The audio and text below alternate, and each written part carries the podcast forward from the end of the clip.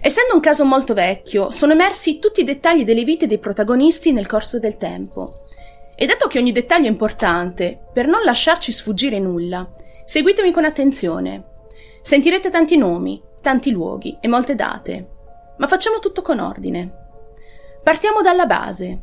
Tutto è iniziato nel 1979. Siamo in America, negli Stati Uniti. Vedremo tante località di cui vi parlerò a tempo debito, ma la principale resta lo stato della Pennsylvania. Susan Gallagher, insieme ai suoi figli, Karen e Michael, sono le persone protagoniste di questa vicenda. Vi prego già qui di seguirmi con attenzione e non perdetevi nella selva oscura. Susan nasce a Ridgeway, una piccola città nel nord-ovest della Pennsylvania. I suoi genitori sono William e Jane Gallagher, rispettivamente manager e insegnante di scuola. Ha un fratello di nome Patrick, di cui però non si sa molto altro. Susan fin da piccola mostra un certo interesse verso il lavoro di sua madre. Lo adora, ne rimane affascinata a tal punto che vorrebbe anche lei un giorno diventare un'insegnante. Dopo gli studi iniziali frequenta il Grove City College e si laurea a pieni voti in inglese. In quel periodo cresce e diventa una bellissima donna. Incontra Kenneth Reinert, un soldato arruolato nell'Air Force e i due iniziano col frequentarsi nel più classico dei modi, prima da studenti, fino ad arrivare a fidanzarsi ufficialmente qualche anno dopo. Susan continua il suo percorso professionale nel 1966 con un master in inglese presso la Pennsylvania State University. Susan e Kenneth si sposano nel 65 e a quanto pare si trasferiscono in tante città. Non hanno ancora una fissa dimora, forse a causa del lavoro del marito. Il loro primo trasferimento è dall'altra parte del paese, a Sacramento, in California. Poi tornano nel nord-est. Per un po' di tempo vanno persino a vivere in Italia, a Roma. Poi a New York. A Porto Rico. Ed è soltanto nel 71 che si trasferiscono definitivamente a Filadelfia. Durante tutti questi traslochi, Susan fa molta esperienza nel settore dell'insegnamento, trovando sempre lavoro in ogni città. Oltre a questa sua carriera professionale, insieme al marito, mettono su famiglia, dando alla luce una figlia di nome Karen e un anno dopo un figlio di nome Michael. La famigliola trascorre pochi anni in convivenza, quando ad un certo punto, per quanto giovani nel fiore degli anni, con ottime carriere e figli a carico, nel 74 i due decidono di separarsi. Formalmente certificano il divorzio nel 76, ma già lo avevano ampiamente deciso da tempo. La loro non è stata una rottura distruttiva, come spesso accade, anzi, si vedono spesso e rimangono in buoni rapporti. Semplicemente non stavano più bene insieme, come marito e moglie. Successiva alla rottura, Susan prende i suoi figli e si stabilisce nella regione di Ardmore, in Pennsylvania, hanno una bella casa. Lei l'ha scelta apposta per avere più spazio per i suoi figli, che intanto si fanno sempre più grandicelli. L'affidamento congiunto viene concesso, ma i bambini rimangono molto di più con la loro mamma. Non è che non volessero bene al loro papà, lo vedono facilmente ogni due weekend al mese, e per loro questo è più che sufficiente. È probabile che il padre non potesse accudirli più di due weekend al mese, dato che il suo lavoro lo costringeva a viaggiare spesso. Tra gli accordi del divorzio nessuno deve niente all'altro, neanche gli alimenti, e il che è una situazione più unica che rara, considerando anche il periodo storico. Susan si dimostra un'ottima mamma, una staccanovista, che non trascura nemmeno il lavoro. Riesce a suddividersi perfettamente in entrambe le mansioni, genitore e insegnante, senza trascurare i doveri di uno o dell'altro. Lavora come una docente d'inglese alla Upper Marion High School, già dal 71. È amata da tutti in quell'istituto, dagli insegnanti agli studenti. I suoi modi di fare riescono a farla interagire perfettamente con i suoi alunni e ben presto diventa un simbolo per tutta la scuola. Non a caso, infatti, supervisiona diversi gruppi e club fuori l'orario scolastico ed è anche co-consulente per l'annuario della scuola. Pensate che tiene persino un corso di cinema di sua invenzione per ispirare e tramandare il suo amore per quest'arte. Susan è un esempio lampante di lavoratrice di madre. Una donna perfetta in tutto e in grado di dare il massimo e sempre. Secondo Philadelphia Inquirer, è stata coinvolta in un progetto di rinnovo dei programmi delle scuole superiori in tutto lo Stato per renderle più vicine alle esigenze degli studenti. Insomma, la sua fama la precede, tutti la conoscono come una buona signora disponibile. Tra le sue passioni spiccano nel tempo libero la lettura e il teatro. Fa anche altro, oltre a tutte queste attività raffinate. Si reca spesso ad un gruppo di supporto per genitori single e divorziati, chiamato Parents Without Partner, ovvero genitori senza compagni. Anche lì la nostra Susan non passa certo inosservata. Non solo diventa un membro attivo di questa organizzazione, ma anche parte dello staff. Viaggia per tutta la Pennsylvania, modera le riunioni di gruppo e organizza costantemente eventi in tutta la regione. Pare proprio che dovunque ci sia del bene, Susan sia sempre presente e porti avanti il lavoro in maniera impeccabile. Mantiene nel frattempo uno stile di vita leggermente riservato, ma è sempre disponibile e i suoi figli la adorano. Riesce ad essere empatica con tutti, nonostante abbia perso sua madre da pochissimo, cosa che ovviamente le causa tristezza, ma tutto sommato riesce a trovare conforto nell'associazione di cui fa parte. Ad ogni modo la sua vita pare essere perfetta, ma sappiamo che dietro l'apparenza c'è un mondo di cose nascoste. Non per forza brutte, ma c'è sempre un qualcosa. Parlando dei suoi figli, Karen è la più grande. Ha 11 anni e ha un carattere molto simile a sua madre Susan. È piccina, timida e pratica l'atletica leggera. Già da piccola aveva partecipato attivamente alla ginnastica e al softball e nonostante questa sua passione per gli sport, comunque adora anche lei l'arte e le cose raffinate come la madre. Pare che lo faccia proprio per assomigliare a lei e per compiacerla. Avendo come mamma praticamente un'eroina, sogna di essere anche lei un giorno un'insegnante, proprio come aveva fatto Susan alla sua età. Michael invece è il membro più dispettoso della famiglia.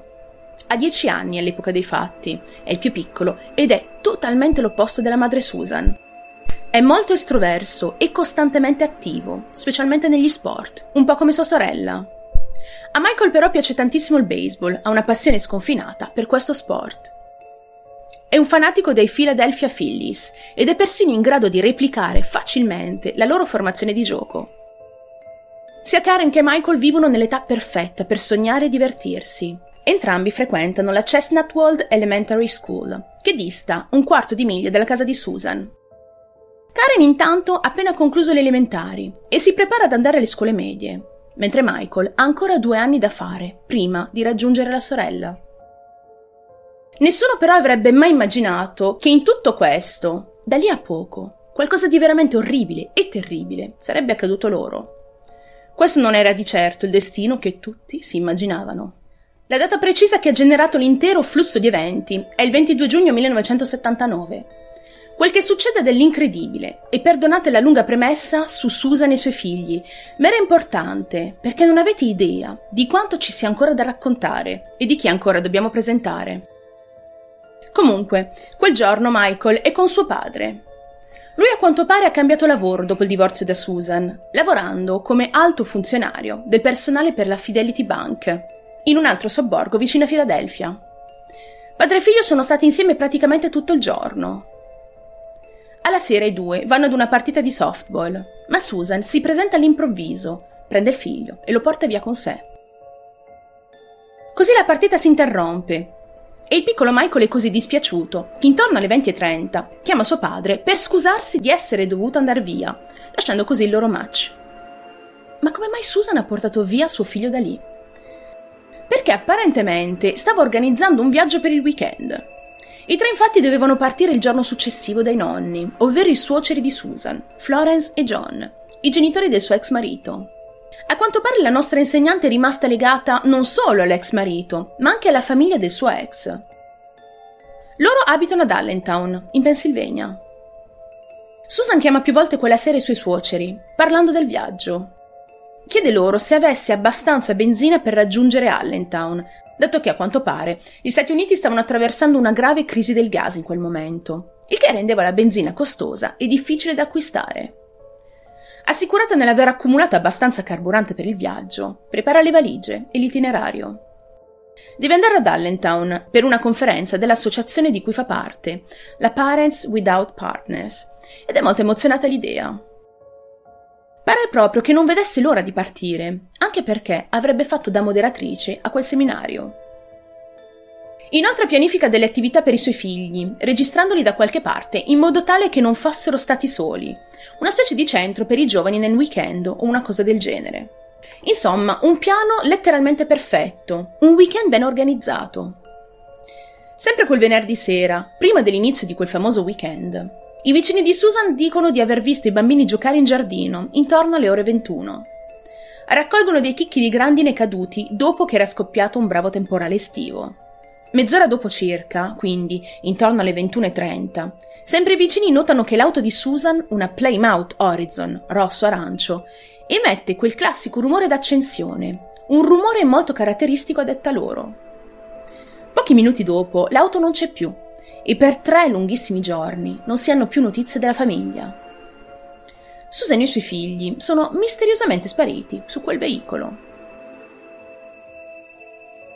Giunta la mattina del lunedì 25 giugno 1979, gli agenti di polizia dell'area di Harrisburg, in Pennsylvania, ricevono una chiamata è un uomo che non rivela la sua identità, ma spiega loro che si trova nel motel Host Inn a Swatara Township, all'incirca a metà strada tra Harrisburg e Hershey.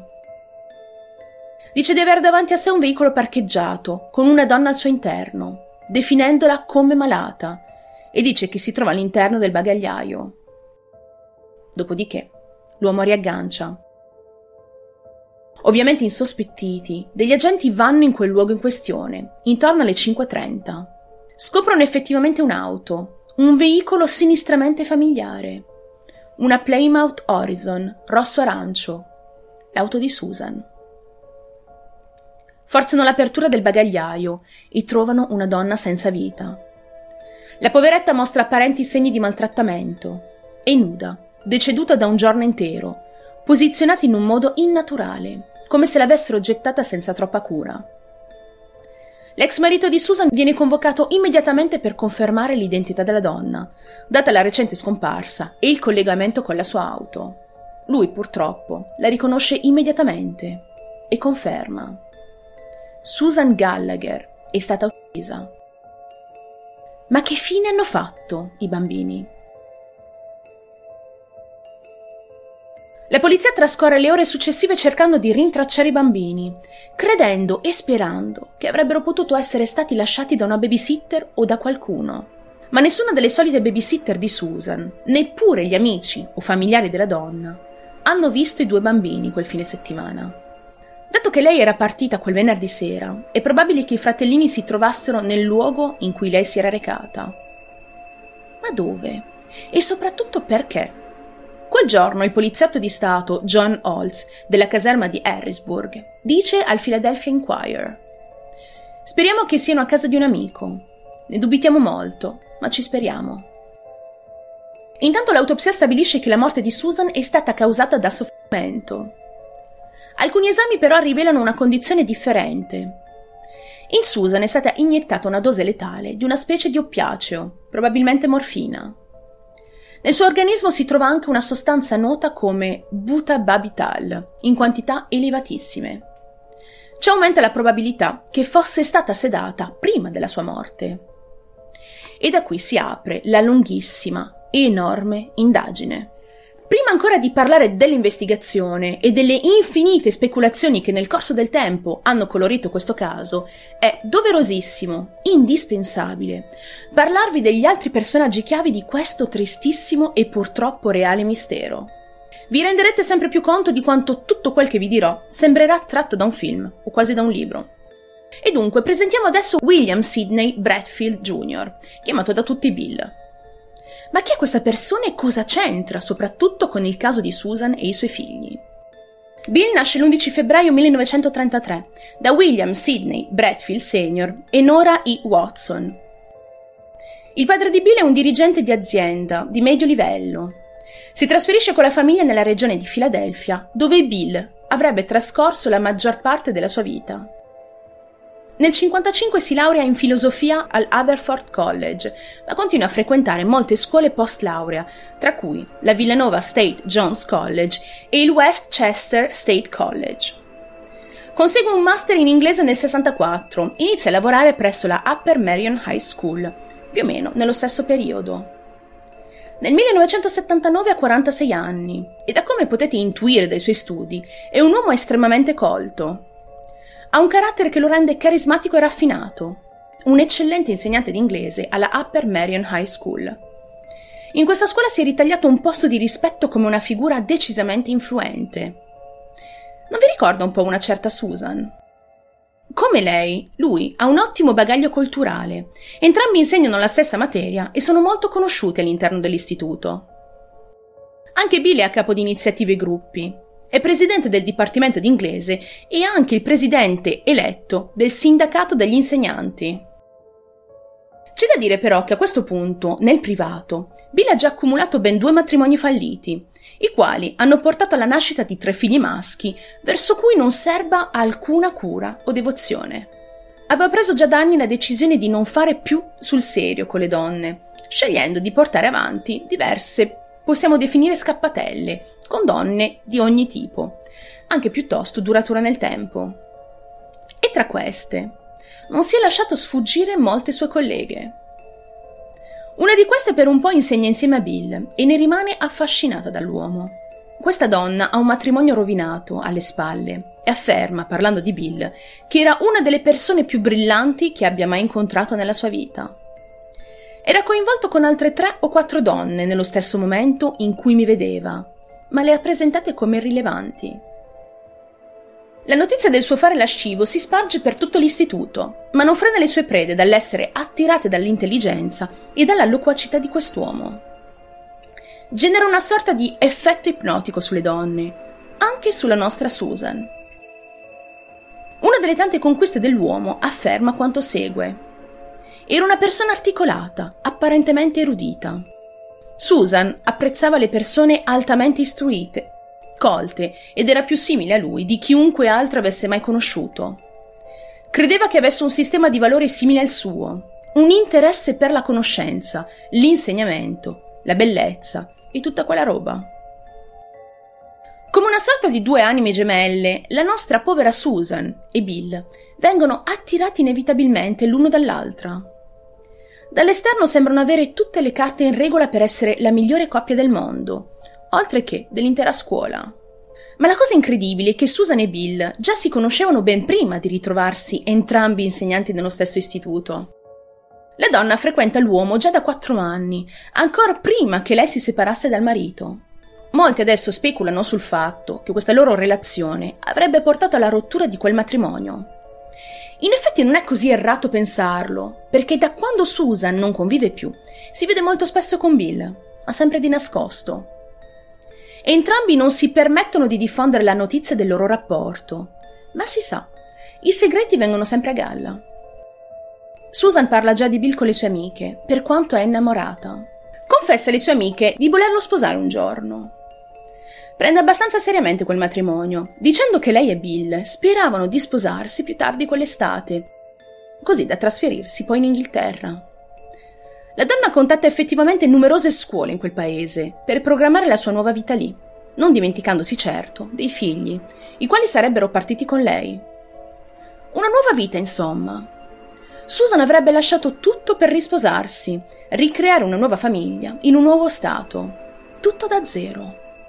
Ma come poteva permetterselo? In realtà Susan ha moltissimi soldi è giusto che sappiate di come Bill possieda sostanzialmente due vizi, mentire e approfittarsi delle persone. Mentre si frequenta con Susan, si vede con altre donne. Ovviamente da bravo manipolatore, tiene all'oscuro Susan da queste faccende e si focalizza sempre più verso di lei, per un motivo specifico. Avete capito bene? Il denaro.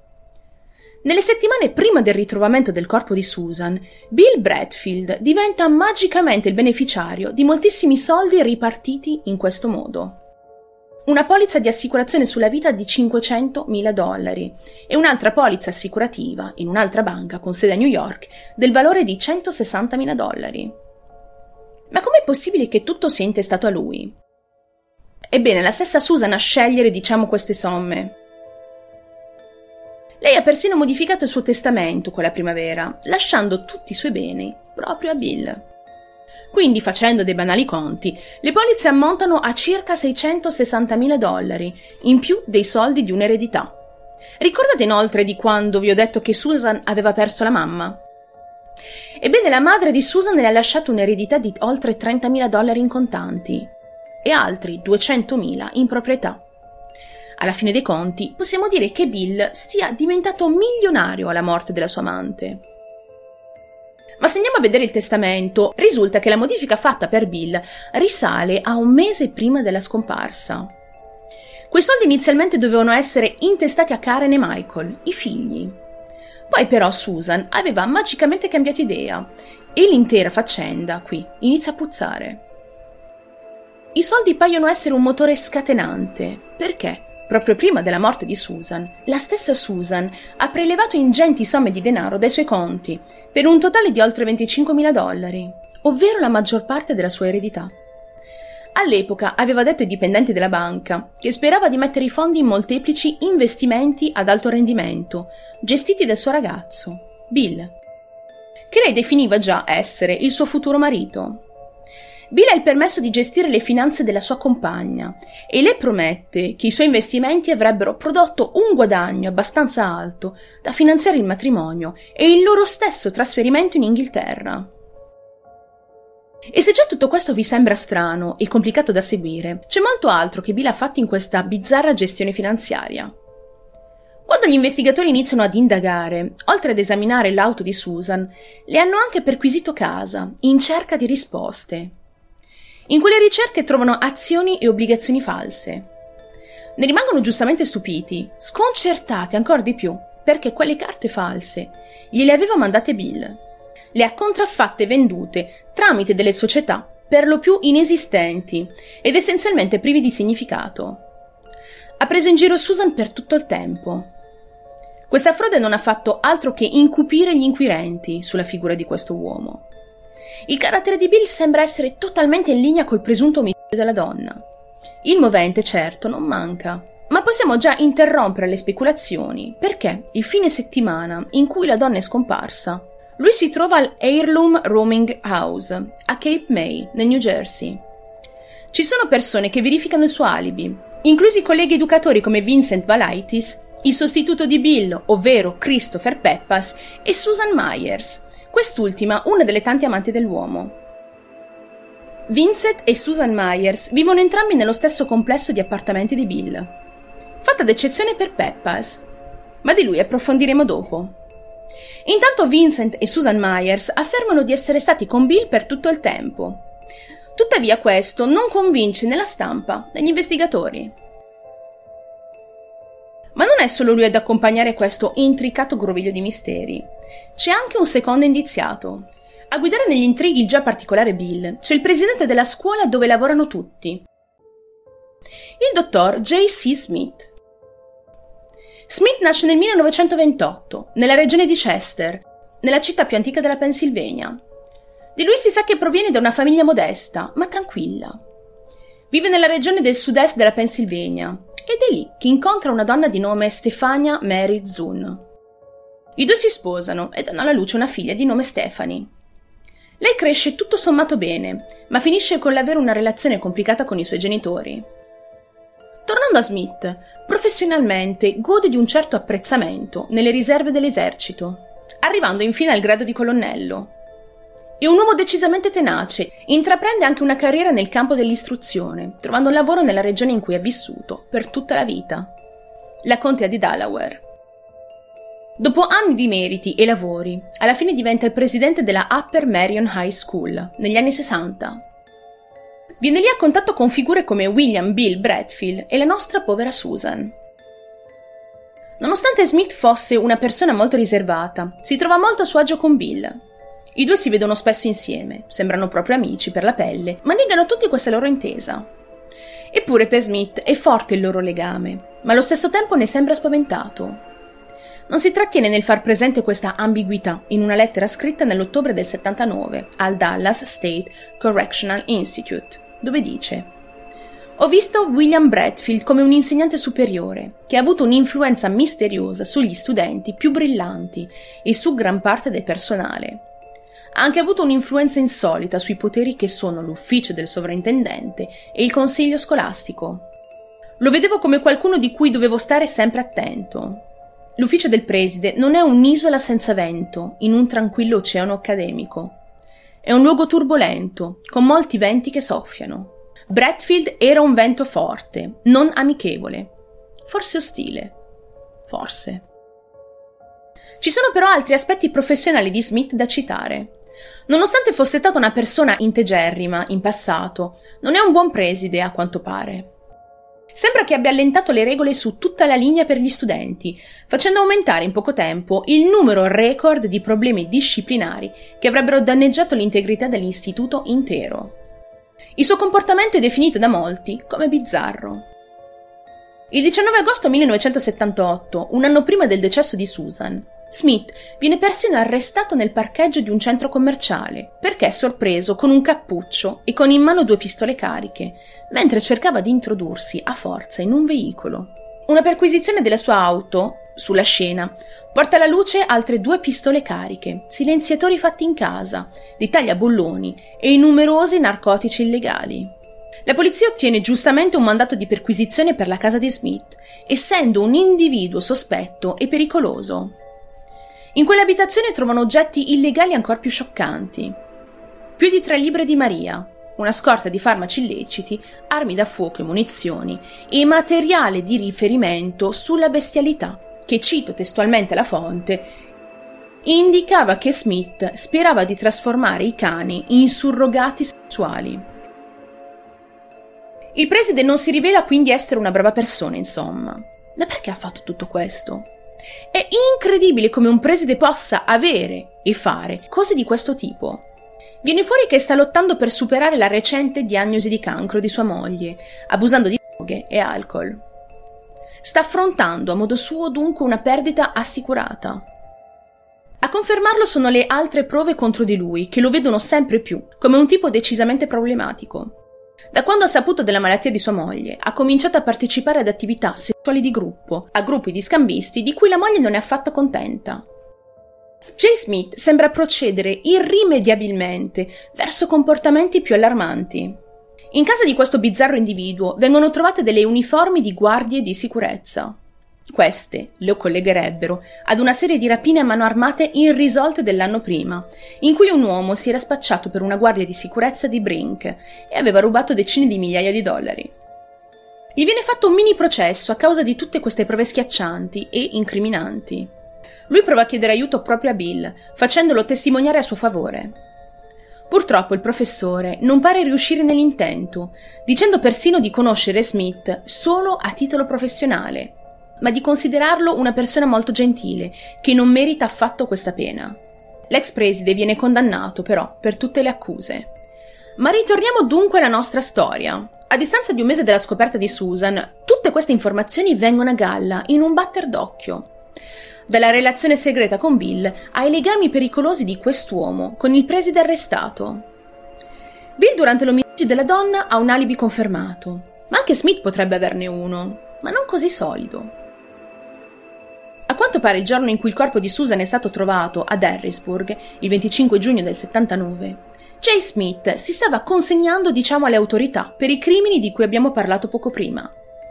Deve scontare una pena detentiva di 5 anni, ricevuta da quel processo già nelle settimane precedenti, aumentata poi a 16 anni.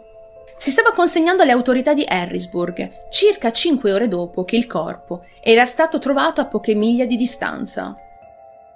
Ma che cosa aveva fatto durante quell'arco di tempo allora?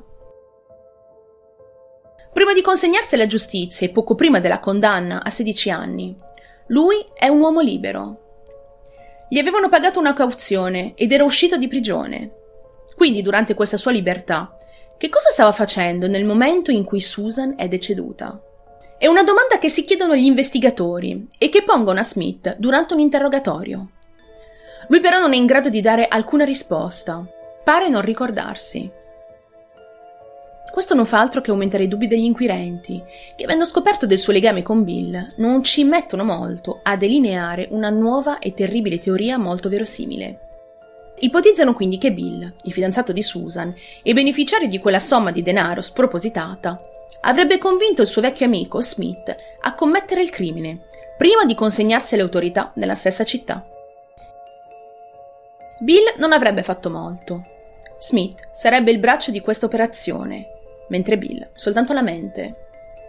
Magari gli avrebbe dato una parte dei soldi una volta concluso il lavoro, o l'avrebbe liberato dalla prigione, o addirittura lo avrebbe aiutato con sua moglie malata di cancro. Il grosso problema di questa teoria, apparentemente valida, è il fatto che non ci sia nessuna prova fisica a confermarlo. Il testamento può essere considerato una prova, ma non dimostra nulla.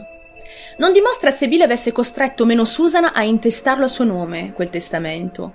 E il rapporto con Smith non rivela concretamente nulla di compromettente. Tutto questo almeno, fino a quando non viene scoperto un pettine all'interno dell'auto di Susan. A quel punto l'auto era già stata perquisita più volte dalle autorità, ma in quel momento trovano una prova fisica interessante. Un pettine blu con la scritta 79esima Army Reserve Command. Non è cosa insolita ritrovare un pettine all'interno dell'auto di una donna. Se non fosse che la 79esima Army Reserve Command è la stessa unità di Norristown, Pennsylvania, in cui Smith aveva fatto il servizio come colonnello. Quel pettine, quindi, non è certamente di Susan. Smith, il presunto proprietario del pettine, sta già scontando la sua pena in carcere e soprattutto Bill, l'altro indagato, si è trasferito a Santa Fe per dei corsi estivi al St. John's College e non vuole assolutamente parlare del caso. Pensate che usa il suo legale per queste comunicazioni interstatali e non conferma né confessa alcunché. Gli investigatori non hanno scelta se non rivolgersi all'FBI nell'agosto del 79 per questi collegamenti fuori dallo Stato. Intanto i media esplodono a tutte queste notizie, dipingendo il caso come un giallo pieno di intrighi e misteri. Un'insegnante morta e i suoi figli scomparsi. Una relazione con un uomo già fidanzato, con molteplici donne, dei soldi in ballo e un preside arrestato. Sono tutti ingredienti per una ricetta mediatica perfetta, che purtroppo è sfociata nel caos più totale tra assurde speculazioni e superstizioni. È sconcertante che in quell'agosto i giornalisti del Philadelphia Bulletin avrebbero iniziato a dire che Susan fosse caduta preda di adoratori del diavolo, con i quali poteva avere una certa familiarità. Secondo loro, questi erano professionisti intellettuali, non necessariamente i tipi di individui che pensereste come fanatici pervertiti sessuali. Non esitavano a usare animali per mostre o incontri sessuali. A pochi mesi dalla sua dipartita già fioccano teorie disparate, prontamente smentite dagli inquirenti. Ma le notizie giravano veloci ed è impossibile fermarle. Per problemi legali vari non si può intervistare i due principali sospettati. Gli investigatori decidono di fare la cosa più sensata e più utile al fine di aver ancora più prove da mostrare ad una giuria. I membri della task force investigativa setacciano nel settembre del 79 il complesso di appartamenti di Bill, Susan Myers e Vincent Valaitis, ovvero i testimoni, le persone che hanno confermato l'alibi di Bill. Sono baciati dalla fortuna perché ricevono una soffiata anonima di un uomo. Questo spiega dove i corpi di due figli di Susan sono stati sepolti. L'uomo dice una fossa poco profonda tra il complesso di appartamenti e un punto di riferimento a un miglio nel bosco. Proprio in quel complesso di case c'è di fatto un boschetto. Tuttavia quella ricerca si rivela infruttuosa. Nonostante tutto, gli investigatori sono convinti di avere tutte le carte in regola per continuare le indagini in modo ancora più decisivo. Viene detto di come alla fine di quel settembre convocano un gran giurì che sarebbe una sorta di preprocesso per verificare le prove e ascoltare i testimoni, per valutare inoltre se procedere o meno con il caso e con un processo vero e proprio. Vengono portate a testimoniare parecchie persone che nel corso del tempo li hanno aiutati nelle indagini. Seppure alcuni di questi accettano di parlare senza problemi, altri preferiscono comparire solo a patto di determinate condizioni. Gli inquirenti sanno allora di essere sulle tracce del colpevole. Qualcuno ha paura di parlare pubblicamente e questo è un segno che le indagini stanno toccando punti interessanti. Si può quindi passare allo step successivo. Siamo giunti alla fine del 79 ed entriamo negli anni 80.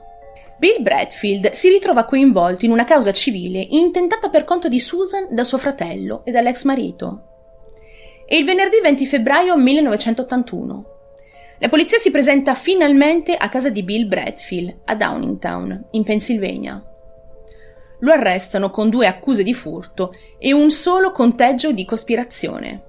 Viene coinvolta anche un'ex studentessa di Bill, di nome Wendy Ziegler, anche lei accusata, ma solo di co-cospirazione. Ziegler, ventenne, frequenta un'università in California e sarebbe diventato un ennesimo interesse romantico di Bill dopo il suo diploma di scuola superiore. Questo uomo pare non riesca a fare a meno delle donne. Il lunedì successivo, il 23 febbraio dell'81, Bill viene liberato su cauzione. È quasi ironica la somma che gli era stata fissata, ovvero 25.000 dollari, proprio quelli mancanti dal conto di Susan. Questo però non salva né lui né la sua nuova amante. Entrambi sarebbero stati costretti a comparire in tribunale il mese successivo per affrontare ufficialmente le accuse. Bill quindi va a testimoniare nel tribunale della contea del Delaware e gli viene chiesto di rendere conto su questi punti. I fondi mancanti, ovvero quei 25.000 dollari che Susan ha prelevato prima di morire, le azioni e le obbligazioni fasulle e il collegamento con l'ex presidente Smith. Nonostante il fatto che a Bill spettassero legalmente parlando tutte quelle migliaia di dollari, in realtà doveva ancora superare l'omologazione a causa delle indagini penali in corso. Non avrebbe visto nemmeno un centesimo se non avesse testimoniato. Ma già ai tempi, ben prima di questo processo, aveva usato il suo avvocato per difendersi dalle dichiarazioni. E nel marzo del 1980 ripete la stessa prassi si rifiuta di rispondere a qualsiasi domanda, deviandola al suo consulente legale. Costui, giustamente dalla parte di Bill, si rifiuta ad ammettere che il suo cliente avesse preso i soldi di Susan, ma si dimostra pronto a negoziare un accordo con lo Stato, al fine di risolvere la questione e rielaborare il testamento. Nonostante queste curiose reticenze, dopo un po' Bill in effetti parla, ma continua a negare tutto. Le cose che riposta in pratica sono le stesse negate dal suo avvocato. Nega il coinvolgimento sentimentale con la donna, nega del loro prossimo matrimonio e nega tutti quegli intrighi finanziari. E dice testualmente: La signora Reinert raramente ha fatto come le avevo suggerito di fare. Ha frequentato persone con cui pensavo non dovesse uscire e si è recata in posti in cui non sarebbe dovuta andare. La signora Reiner non mi ha mai dato niente. Mi è sembrata sempre dotata di mezzi molto limitati.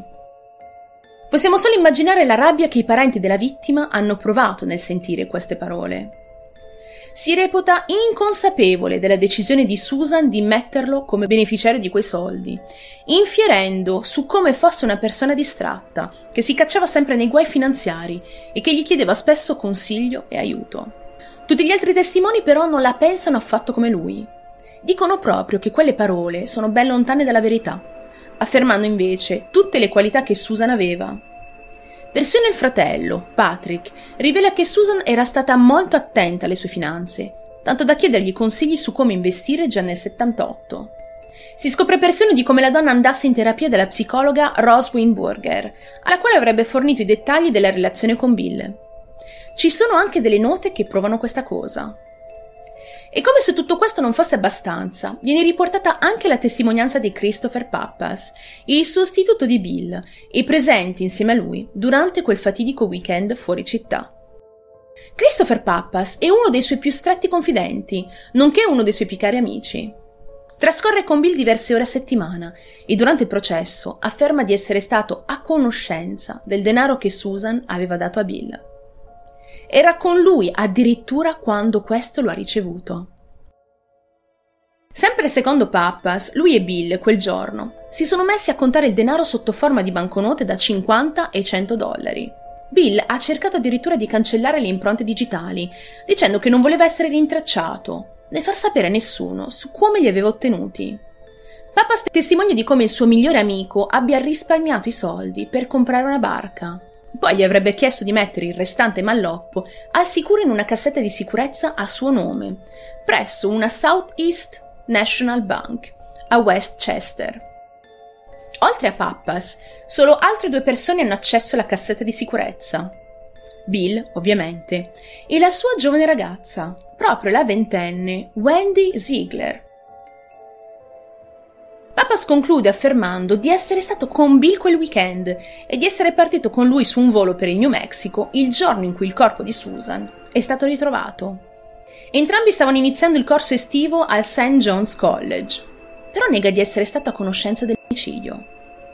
Ha sempre saputo del giro dei soldi e della cassetta di sicurezza in cui sono rimaste diverse migliaia di dollari. Ma a quanto pare, nel settembre del 79, la cassetta è stata svuotata e Peppas accusa Wendy Ziegler, la ragazza ventenne di Bill, di averla prosciugata. Durante tutte queste rivelazioni salta sempre più all'occhio della giuria e dei magistrati come fosse evidente il coinvolgimento emotivo di Bill e Susan, a tal punto da spingerla a versargli costantemente dei soldi. Ad affermare questo è anche James McMullin, il manager della Continental Bank. Dice che la donna era una sua cliente e che sembrava essere sotto pressione quando ha ritirato più di 25.000 dollari tra il 14 febbraio e il 7 marzo del 79. Intanto per questi dollari mancanti non si ottengono risposte e come la scomparsa dei bambini rimane tutto un tremendo mistero. A lunedì 3 agosto dell'81 termina il processo di Bill. La giuria composta da sette uomini e cinque donne delibera il suo destino dopo un'ora e mezza di consultazione. Torna con un verdetto. Colpevole. William Sidney Bradfield Jr. viene condannato per aver rubato 25.000 dollari a Susan Gallagher, ma a quanto pare non gli viene sancita una pena definitiva. Nell'attesa, dopo il verdetto, gli viene autorizzato il rientro a casa. Ma in questo frangente, il procuratore della contea di Delaware, Edward Weiss, chiede al giudice di aumentare la cauzione di Bill da 25 a 75.000 dollari. Crede che Bill possa lasciare il paese e fortunatamente la richiesta viene accolta dal giudice Robert A. Wright. Si inizia a discutere di una pena massima di 7 anni per il caso di furto dei soldi, ma dato che non è stato riconosciuto l'omicidio della donna, oltre a pagare una multa di 15.000 dollari, bisogna ancora stabilirne i criteri. Allora, prendiamoci un po' di respiro e facciamo il punto della situazione, perché purtroppo c'è tanto altro da dire. La storia, come vedete, purtroppo ha preso una piega spiacevole. Tutto si riduce ad interessi monetari e personaggi della dubbia moralità. Intanto i figli rimangono scomparsi e non sembra esserci alcuna traccia. Bill non è stato ancora condannato per il reato di omicidio e tutto è ben lungi dall'essere risolto. Intanto però la cronaca riporta informazioni su informazioni. Documenta fino all'ultimo briciolo di notizia ogni novità circa il caso, che diventa famigerato in tutta l'area della Main Line della Pennsylvania, da qui il suo soprannome Main Line Murders. Bene, se siete pronti a riprendere la storia, mettetevi di nuovo comodi e ripartiamo. Verso la fine dell'81, l'indagine sull'omicidio di Susan viene rilevata dal procuratore generale dello Stato della Pennsylvania, Leroy Zimmerman, dato che per tutto questo tempo era stata gestita dalle truppe di Stato, aiutate dagli investigatori dei distretti locali e dall'FBI. Zimmerman è un osso duro e vuole vederci chiaro. Supervisiona l'indagine personalmente, il che è un passo senza precedenti all'epoca per un caso come questo. Lo annuncia pubblicamente il novembre dell'81, dicendo ai giornalisti: È un caso freddo, un caso difficile, ma è un caso che merita un nuovo look.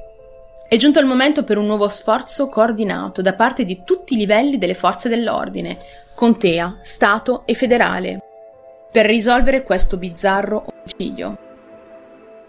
Prende il coraggio di riesaminare tutte le informazioni, dichiarazioni e prove di cui abbiamo parlato fino adesso, obbligando così la magistratura ad un secondo gran giurì. Solo così è il modo di risentire vecchi indagati e testimoni. Fortunatamente glielo permettono e si dà inizio a questa seconda parte della storia con nuove indagini e nuove scoperte. Zimmerman, durante queste nuove investigazioni, spiega in una conferenza stampa questo è un chiaro caso di coinvolgimento in più province, che causa un problema giurisdizionale. La signora Gallagher potrebbe essere stata rapita in una contea, uccisa in un'altra e il suo corpo trovato in una terza. La scomparsa dei due figli di Susan, Karen e Michael, solleva troppe questioni giuridiche, motivi per cui non sono stati fatti sforzi in passato. Non si riesce proprio a mettersi d'accordo sul fatto che la giurisdizione dovrebbe gestire il caso, o se dovrebbe essere considerata una questione federale, data la possibilità di un rapimento. Si decide per il momento di dichiarare i due fratellini come assassinati nello stesso weekend della madre. Anche se non fosse vero, questa posizione facilita effettivamente il lavoro, permettendo di cooperare con più giurisdizioni. Nonostante queste belle notizie, ne segue una che non fa certo gioire i familiari di Susan.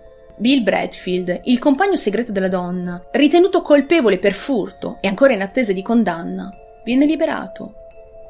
Era stato messo sotto cauzione e qualcuno gliel'aveva pagata. Avendo già conosciuto il suo carattere, non perde tempo a presentare ricorso. O meglio, sono i suoi legali a farlo, andando contro l'accusa di quel processo, dicendo che non c'erano prove sufficienti per condannarlo. Quindi per loro è inutile aspettare una condanna per Bill. L'uomo è innocente. Nonostante questi ricorsi, alla fine la condanna la riceve.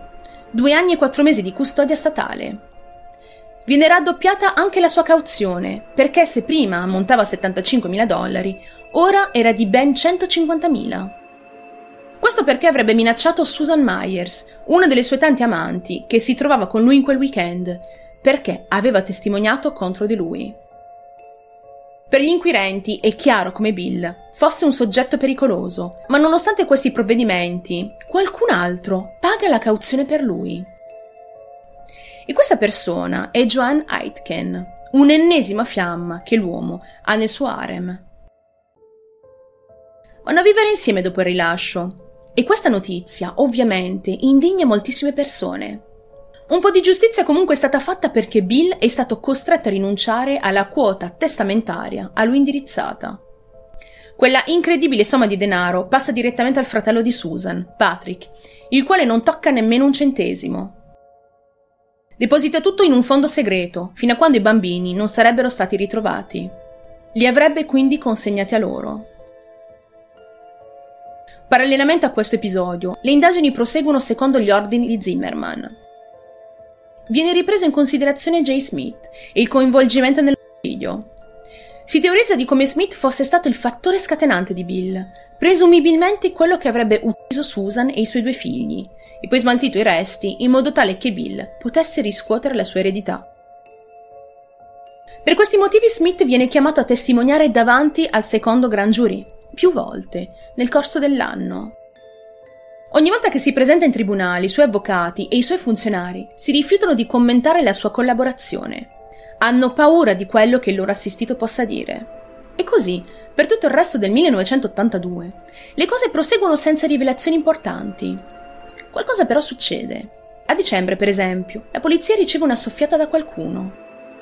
I corpi di Karen e Michael sono nel bagagliaio di una Lincoln Continental, che è stata portata in una profonda cava nella contea di Chester, sempre in Pennsylvania. Vanno subito a perquisire la zona indicatagli e trovano effettivamente il veicolo sommerso in quella cava, ma nessuna traccia dei corpi dei bambini ma ecco che la mattina presto del mercoledì 6 aprile dell'83, William Bill Bradfield viene preso in custodia dalle truppe di Stato della Pennsylvania e portato al cospetto della corte. Viene processato e di nuovo arrestato. Ritorna quindi tra le mani della legge. Ma perché? Che cosa era stato scoperto? A quanto pare, il 6 aprile Zimmerman ottiene una confessione contro Bill da parte di uno dei suoi compagni di reclusione. Questo detenuto è un 23enne di nome Proctor Nowell. È stato incarcerato insieme a Bill nella prigione della contea di Delaware. Nowell ha due figli. È stato incoraggiato a farsi avanti e parlare con gli investigatori senza nessun motivo personale, senza nessuna pressione. Soltanto per fare la cosa giusta. E i funzionari ribadiscono in quel secondo gran giurì di come Nowell non stesse ottenendo alcun trattamento speciale o ricompensa per questi gesti e confessioni. Noel racconta di come, durante una partita di scacchi con Bill, lui avrebbe confessato il suo coinvolgimento nei omicidi. Bill dice che l'intero piano era per Susan, che riguardava solo Susan, ma che qualcosa era andato storto. Nessuno dei piani era pensato per i bambini e che era un peccato che loro avessero sofferto per un errore. Quando sono stati uccisi, era stato presente. Tutto ciò genera dubbi, specialmente nell'alibi di Bill, in cui dei testimoni affermano che si trovava via quel weekend. Ecco allora che salta fuori qualcosa, e sentite bene. Anche se Bill aveva fornito dichiarazioni sulla sua posizione durante l'intero fine settimana, al venerdì sera, giorno della partenza di Susan, rimane un'interruzione di diverse ore ancora inspiegabili. Che cosa stava facendo Bill in quelle ore? Non ci sono testimoni che possano verificare dove si trovasse. Precisamente si sa che intorno alle 23.30 del 22 giugno è tornato alla sua residenza e incontra Susan Myers e Vincent Valaitis, i testimoni chiave che gli hanno dato un alibi.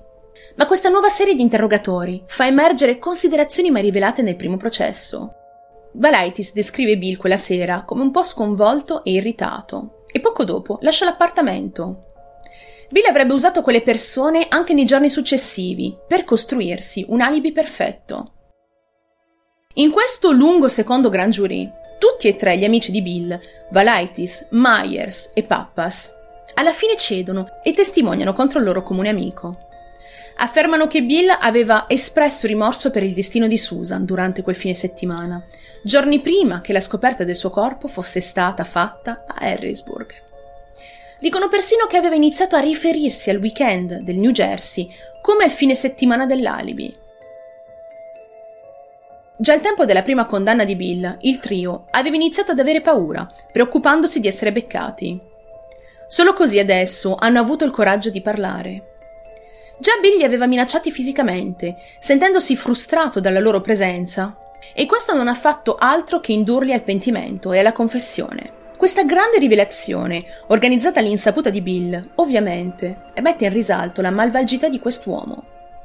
Viene proprio detto come questa azione abbia rotto l'incantesimo, sotto il quale gli altri avevano vissuto per anni, non più ingannati dalla sua natura affascinante e dai suoi bei discorsi.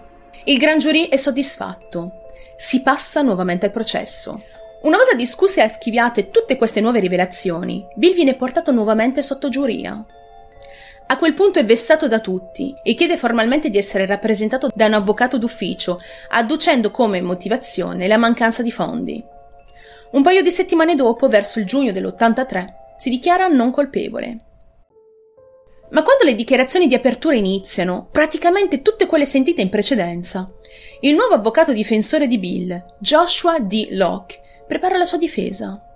E inizia con queste parole. Quello che sentirete è una storia un po' bizzarra, probabilmente diversa da quella vissuta da chiunque di noi. È quasi un disservizio per la lingua inglese caratterizzare questo caso come bizzarro. Questa parola non è sufficiente. L'accusa chiede alla giuria direttamente la pena di morte per l'uomo, mentre la difesa sostiene che in fondo l'intero caso si basa solo su testimonianze e non su prove reali. In effetti è vero, ma queste danno del filo da torcere specialmente a Mary Groves, l'anziana vicina di casa di Susan. In questo secondo processo la vicina sarebbe diventata presto una delle testimoni più importanti dell'accusa. Mary ricorda a tutti di come Bill fosse una presenza costante in casa di Susan, specialmente tra il dicembre del 78 e la settimana della morte della donna. Da notare come quello fosse il periodo di tempo correlato a quando Susan aveva ereditato i soldi della madre defunta. Mary, tra l'altro, è stata una delle ultime persone a vederla viva insieme ai suoi figli. Avendoli notati nel cortile di casa, pochi minuti prima di partire, verso le ore 21, quel maledetto venerdì 22 giugno del 1979. Le dichiarazioni di Mary contribuiscono a stabilire come ci fosse una continuità tra Susan e Bill e viene supportata dalla maggior parte degli altri cari a Susan. Vanno tutti così a distruggere tutto quello che Bill aveva detto dall'inizio dell'intera faccenda, cioè di come non fosse minimamente legato a lei. Anche la testimonianza di Noel, il compagno di cella, non aiuta la difesa a replicare anche se questa tenta di farlo, alludendo a come Noel stesse solo cercando clemenza su alcuni reati di droga e armi da fuoco che stava attualmente affrontando. Ma in risposta Noel afferma che non stava cercando di fare nulla di tutto questo, in quanto padre di due bambini e desideroso di fare ammenda. Inoltre anche un altro detenuto viene preso in esame per le sue considerazioni. Si tratta di Arnold Winder, un criminale rinchiuso insieme a Bill nello State Correctional Institute di Camp Hill. Afferma che Bill gli ha confessato il coinvolgimento nel caso, esprimendogli, tra l'altro, il desiderio di uccidere o assumere altri per uccidere i testimoni del Commonwealth. Portati a testimoniare anche gli amici e colleghi di Bill, questi confermano quanto già abbiamo detto, sbugiardando l'uomo che tanto avevano venerato nel corso di quegli anni. Per la giuria è tutto così preciso e impattante che non perde tempo per deliberare. Dopo ben tre settimane di processo, il 28 ottobre dell'83, William Sidney Bradfield Jr. viene nuovamente accusato per l'omicidio di primo grado, oltre a tre capi di imputazione per cospirazione al fine di commettere omicidio. Tutto ciò gli avvarrebbe come condanna o la pena di morte o l'ergastolo. Ma la decisione finale, come per la prima volta, avrebbe atteso la parola definitiva del giudice Isaac Garb. E domenica 30 ottobre, tutti vengono richiamati per ascoltare la sentenza per condanna. Il giudice Garb sostiene che la giuria non ha fornito prove di circostanze aggravanti che avrebbero potuto far meritare la pena di morte a Bill. Quindi non viene condannato a quella pena e tutti i presenti possono vedere un sorrisino dipingersi sul suo volto. Ma quel sorrisetto gli viene meno quando ascolta la vera condanna. Ergastolo. Nel corso dell'anno successivo, Bill tenta di appellarsi contro la sua condanna, sostenendo di non aver ricevuto un processo equo nella contea di Dauphin e che la giuria aveva favorito l'accusa durante tutto il procedimento ma entrambe le richieste gli vengono respinte nel dicembre dell'84 e la sua condanna viene nuovamente confermata. Nel febbraio 85 si decide che avrebbe scontato ciascuna delle sue tre condanne d'ergastolo, cioè una dopo l'altra. Significa che avrebbe trascorso il resto della sua vita dietro le sbarre. Bill è ufficialmente riconosciuto come criminale. È odiato da tutti i suoi amici, amanti ed ex colleghi. La stampa delinea l'intera vicenda in maniera più sensazionalistica possibile, riducendo la dignità di quest'uomo ad un mostro senza scrupoli. Nonostante questa sentenza possa apparire definitiva e conclusiva, non si riesce a scoprire dove siano i corpi dei bambini, né se fossero veramente deceduti. Rimane ancora misterioso questo presunto co-cospiratore che avrebbe aiutato Bill a disfarsi dei poveri fratelli. E anche se la risposta cadrebbe ovvia su Smith, visti tutti i precedenti, non è stato confermato. Si cercano ancora i corpi e questo possibile responsabile. Zimmerman ha decisamente svolto un ottimo lavoro, ma c'è ancora tanta strada da fare. Risulta inevitabile e davvero pressante il collegamento con l'ex preside. Anche se l'uomo stava già scontando una pena detentiva per quei reati commessi prima dell'omicidio, le motivazioni dietro il suo coinvolgimento con Bill risultano ancora dubbie. Se Bill è stato spinto per una questione di soldi, Smith che movente aveva?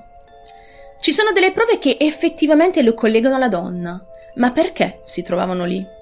Cosa c'entra lui con tutto questo? Agli investigatori rimane quindi quest'ultimo tassello del puzzle. Seguono questa pista per completare il caso. Vengono fuori altre informazioni circa il passato di Smith, che apparentemente parrebbero secondarie e di poca importanza. Ma ve le riporto ugualmente per comprendere ancora di più nel dettaglio la vita di quest'uomo ritenuto bizzarro. Facendo un salto indietro nel tempo, a metà degli anni 70, alla moglie di Smith, Stefanina, viene diagnosticata una forma aggressiva di cancro. È costretta ad un continuo andirivieni dagli ospedali. Decide così di prendere nota su un diario, riportando i comportamenti strani di suo marito Smith. Ricordate, quel periodo in cui l'ex preside inizia ad intraprendere attività oscene e fa uso di sostanze illegali. In tutto questo, la figlia, non più adolescente, era già andata a vivere a Filadelfia e si era sposata con un certo Edward Hansesberg. E nel settembre del 77, entrambi i giovani sposi decidono di tornare da Smith, in Pennsylvania, vivendo tutti insieme sotto lo stesso tetto. Il trasferimento però avviene mentre Stefanina, la moglie di Smith, combatte contro la sua malattia, per cui in casa non si respira affatto una buona aria. La tensione si può tagliare letteralmente con un coltello. Edward e Stephanie, rispettivamente genero e figlia di Smith, non alleggeriscono la tensione. Entrambi soffrono di dipendenza da droghe e lavorano in ambiti poco leciti. La figlia di Smith, per esempio, è conosciuta dalle forze dell'ordine perché svolge attività di prostituzione nell'area di figli, mentre suo marito, Edward, è in libertà vigilata per una rapina a mano armata che aveva compiuto pochi anni prima, nel 75. Quindi il loro ritorno a casa è un atto disperato, in cerca di protezione dai guai compiuti in passato. E nonostante tutto, questa complessa convivenza sembra aiutarli per un po'. Anche se ciò non dura molto. Infatti, nei primi mesi del 78, relativamente da poco, i giovani problematici sposi scompaiono misteriosamente nel nulla. Non sembra trattarsi di un allontanamento volontario, perché in casa di Jay Smith lasciano tutti i loro effetti personali, vestiti, bagagli, persino gli spazzolini da denti e altri oggetti di igiene personale. Paiono essersi dileguati nella notte. Il loro ultimo avvistamento risale al febbraio del 78, quando entrambi gli sposi fecero un viaggio dei genitori di Edward nel Galles del Nord. Quando se ne sono andati hanno detto che sarebbero tornati presto, ma da quel momento sarebbero semplicemente svaniti nel nulla. Ricordiamoci che questo Edward è in libertà vigilata e doveva avere un appuntamento con i suoi responsabili più tardi quel mese. Le autorità contattano l'ultima persona con cui Edward pare essere entrato in contatto, proprio Smith. Lui si dimostra disponibile nel raccontare la sua versione dei fatti. Pensa che sua figlia e suo genero siano partiti per la California, perché forse dovevano avere dei problemi di soldi, magari un debito con qualche spacciatore della zona. La cosa davvero triste è che, dato che Edward e Stephanie vivevano come vagabondi da tanto tempo, la loro scomparsa non è stata nemmeno notata dai loro amici e familiari. Coloro che avrebbero potuto badare a loro non erano consapevoli del fatto che avrebbero potuto anche essere nei guai e allo stesso modo non erano consapevoli che sarebbe potuto succedergli qualcosa. Ma, parallelo a questo, Smith sarebbe stato arrestato per aver tentato di forzare un veicolo, per poi essere processato, e la storia poi si sarebbe proseguita secondo l'ordine di eventi di cui abbiamo già parlato. Tutti questi retroscena danno molto da pensare agli investigatori, i quali si ostinano a vedere in Smith una figura chiave del caso, tanto quanto lo era stato Bill. Saltano fuori anche delle prove che, oltre al pettine, sono state ritrovate all'interno dell'auto di Susan e che potrebbero in effetti incriminarlo in maniera più decisiva. Oltre a tutto il coinvolgimento con Bill, vengono ritenuti importanti dei capelli e fibre di tappeto sul corpo di Susan. Questi filamenti coinciderebbero con quelli presenti in casa di Smith. Ed è così che si dà inizio all'ultima parte processuale dell'intero caso. Il 25 giugno dell'85, sei anni dopo il ritrovamento del corpo di Susan, la Polizia di Stato della Pennsylvania arresta Jay Smith, accusandolo di omicidio di primo grado. Se il caso a quel punto ha raggiunto una popolarità immensa nel territorio, adesso la sua notorietà cresce a dismisura, portando i giornalisti a chiedere incessatamente notizie ai diretti interessati. Smith, essendo già in cella, viene posto in custodia temporanea e poi trasferito in un'altra struttura, dove può iniziare a comparire regolarmente in tribunale. Mentre viene scortato, Smith è affiancato da decine e decine di giornalisti che lo bombardano di domande. E lui risponde loro. Non ho nulla a che fare con gli omicidi di Susan e dei suoi due figli. Ciò alimenta l'odio dei suoi oppositori anche perché, come nel caso di Bill, alcune confessioni in prigione dimostrerebbero la sua colpevolezza. È sempre Zimmerman che si occupa di questo terzo processo e riferisce di come Smith abbia detto ad un suo compagno detenuto Ho ucciso io quella cagna. Le prove sono sufficienti. Il terzo gran giurì è pronto a continuare con il processo vero e proprio. L'intero procedimento sembra essere simile, se non addirittura uguale, a quello di Bill vengono portate in esame prove circostanziali e non, che accuserebbero Smith dell'omicidio di Susan. Quei capelli e quelle fibre di tappeto, a quanto pare, vengono fatti analizzare nuovamente e in modo più completo. Entrambi però non vogliono corrispondere in maniera precisa con quelli trovati nella casa dell'imputato. Si analizza allora la prova più convincente, ovvero quel famoso pettine blu trovato sotto il corpo di Susan, che porta la scritta del 79 Army Reserve Command, l'unità della riserva dell'esercito di J. Smith. Questa pare convincere tutti in aula di un effettivo collegamento, anche se per alcuni rimane una misteriosa coincidenza. Non ci sono altre analisi in merito. Tutte queste congetture, le uniche prove che risultano schiaccianti, sono le parole dei testimoni. Come nel caso di Bill, anche per Smith si fa avanti una pletora di testimonianze contro l'uomo, dato che egli, essendo preside di una scuola, non è certo meno conosciuto. Vengono fuori anche altri due detenuti, Raymond Maitrey e Charles Montione, che portano in aula tutto quello che sanno circa il loro compagno Smith e quello che aveva detto in prigione. Sono tutti contro di lui, più di 90 testimoni sono stati chiamati al banco e l'accusa ha presentato oltre 110 prove. Dopo ben tre settimane, la giuria interrompe la deliberazione nell'aprile dell'86. Passa ben sei ore prima di decidere il destino di Smith. Quando ritornano per la sentenza, il mercoledì 30 aprile, dichiarano l'imputato J.C. Smith colpevole di tre capi di imputazione per omicidio di primo grado. In pochi giorni, sempre la giuria, lo condanna a morte sulla sedia elettrica. Questa sembrerebbe la fine della storia, la degna conclusione di un calvario giudiziario, portato avanti in anni di speculazioni e fin troppi dubbi. Il cospiratore misterioso di Bill è stato finalmente identificato. Eppure pare che tutti si siano dimenticati di un dettaglio fondamentale. Dove sono i bambini? I figli di Susan sono morti? E se sì, dove si trovano i loro corpi. Purtroppo, miei cari freaks, non è ancora finita.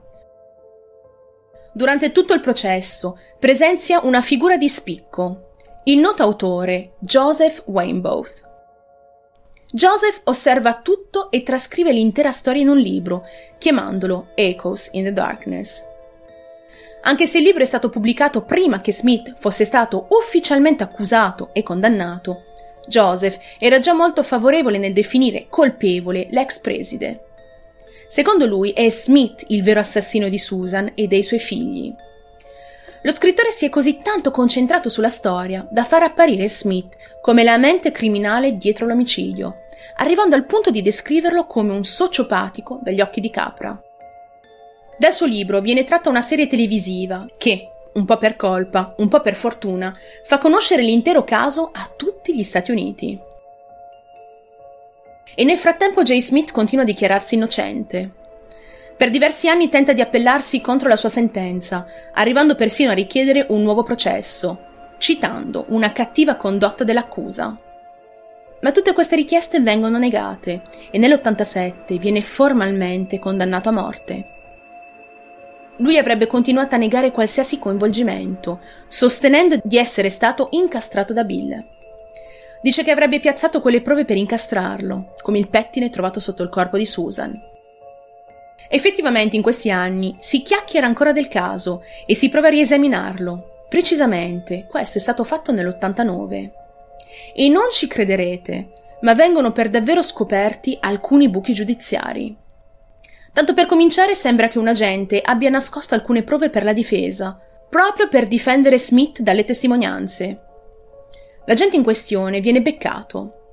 Si chiama Jack Holtz e come se non bastasse, a motivare questa sua azione è un pagamento di oltre 50.000 dollari ricevuto niente poco di meno che dallo scrittore Joseph Waynebaugh, l'autore di Echoes in the Dark.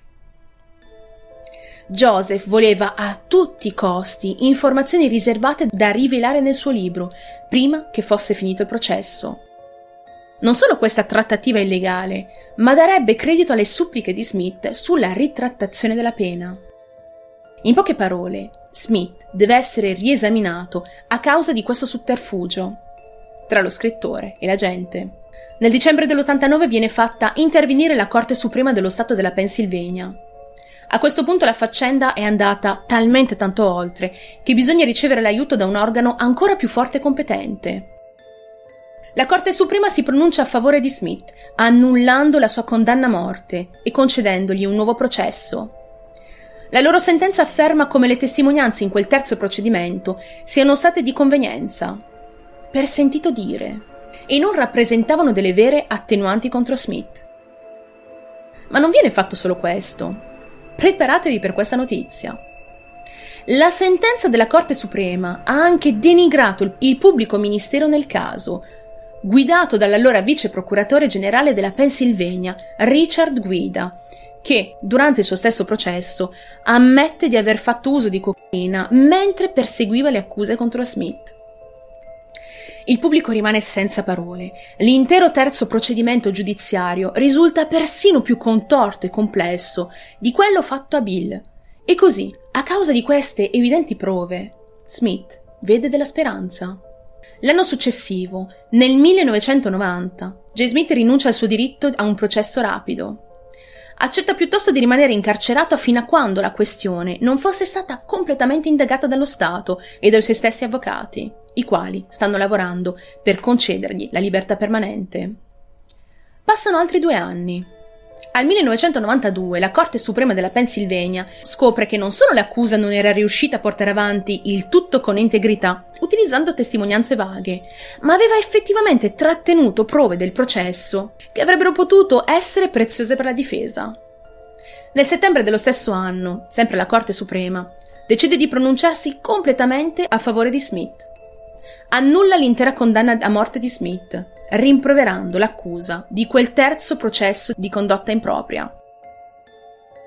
Nei due decenni successivi lo Stato non ha più riaperto questo caso. Consente a Jay Smith di vivere il resto della sua vita da uomo libero. Dopo tutta questa serie di incredibili eventi, vi racconterò cosa ne è stato di Smith, di Bill e di altri personaggi di questa triste e purtroppo vera storia. Smith oggi scrive dei libri in autonomia sulla sua versione del caso e fa causa allo Stato e allo scrittore Joseph Wainboth. Sua figlia e suo genero rimangono tutt'oggi, al 2022, ancora scomparsi e nel 2009 purtroppo muore. Il destino non risparmia neanche Bill Bradfield, sul quale bisogna spendere qualche parolina in più. Al 16 gennaio del 98, Bill ha 64 anni e si trova in carcere da quasi un decennio. Quel giorno viene ritrovato completamente immobile nella sua cella da un paio di guardie durante i loro giri pomeridiani. Dopo diversi tentativi falliti di rianimazione, viene portato in un ospedale vicino. Le analisi confermano il suo stato, deceduto per arresto cardiaco subito dopo le 17. Si porta con sé tutti i segreti che avrebbe potuto ancora svelare. Eppure qualcosa viene scovato. Non è stato scritto quando, ma dopo aver analizzato i suoi appartamenti, ecco che salta fuori una foto scattata con una Polaroid. La fotografia sembra essere stata sviluppata nell'86. Era stata scattata in un'area boschiva. In quell'immagine si può vedere una pietra dall'aspetto molto particolare. Ci sono alberi sullo sfondo e foglie per terra che circondano la pietra. Secondo gli investigatori potrebbe essere il luogo di sepoltura improvvisato per Karen e Michael, i figli di Susan. Dal momento che i loro corpi dovevano ancora essere trovati, più di vent'anni dopo, si teorizza che questa potesse essere un'immagine della loro tomba, scattata da Bill stesso. Ma perché lo avrebbe fatto? E dove si trova questo posto? Nessuno, però, lo ha mai scoperto la Upper Marion High School, la scuola di tutti. Susan, Bill, Smith e gli altri personaggi fa ancora fatica a togliersi di dosso la fama nera che l'ha caratterizzata. Anche se sono passati troppi anni oramai, gli studenti genitori hanno difficoltà a separare il nome della Upper Marion dalla storia scandalosa che si era svolta negli anni Ottanta. Ricordate le voci false sulle sette sataniche? Persino quelle dicerie ritenute insensate, che hanno vessato il ricordo della vita tranquilla di Susan, ancora oggi aleggiano tra le aule dell'istituto, il quale ha fatto incrociare delle vite destinate allo sfacelo. Un certo Brian Krause, al tempo un agente di Stato della Pennsylvania, rivela ai giornalisti della possibilità che qualcun altro potrebbe essere coinvolto in questo caso. E dice testualmente Direi certamente che c'è la possibilità di una terza persona là fuori. Una probabilità. Con il tempo trascorso dall'inizio di questo caso, circa quattro decenni, rimane improbabile che le cose cambino presto. Si spera che il tempo aiuti a risolvere questo caso. Rimane tutto ancora irrisolto, nonostante la liberazione di Smith e lo smascheramento dello scrittore Joseph Wainboth. L'intero Main Line Murders è stato il caso più costoso, lungo e complesso dello stato della Pennsylvania e riecheggiano ancora oggi le stesse domande. Dove sono i bambini? Chi ha ucciso veramente Susan Gallagher? E la coppia di giovani sposi problematici? Dove sono finiti? Come un cane che si morde la coda, al 2022, siamo al punto di partenza. Ed è così che si conclude, almeno per il momento, la storia del Main Line Murders.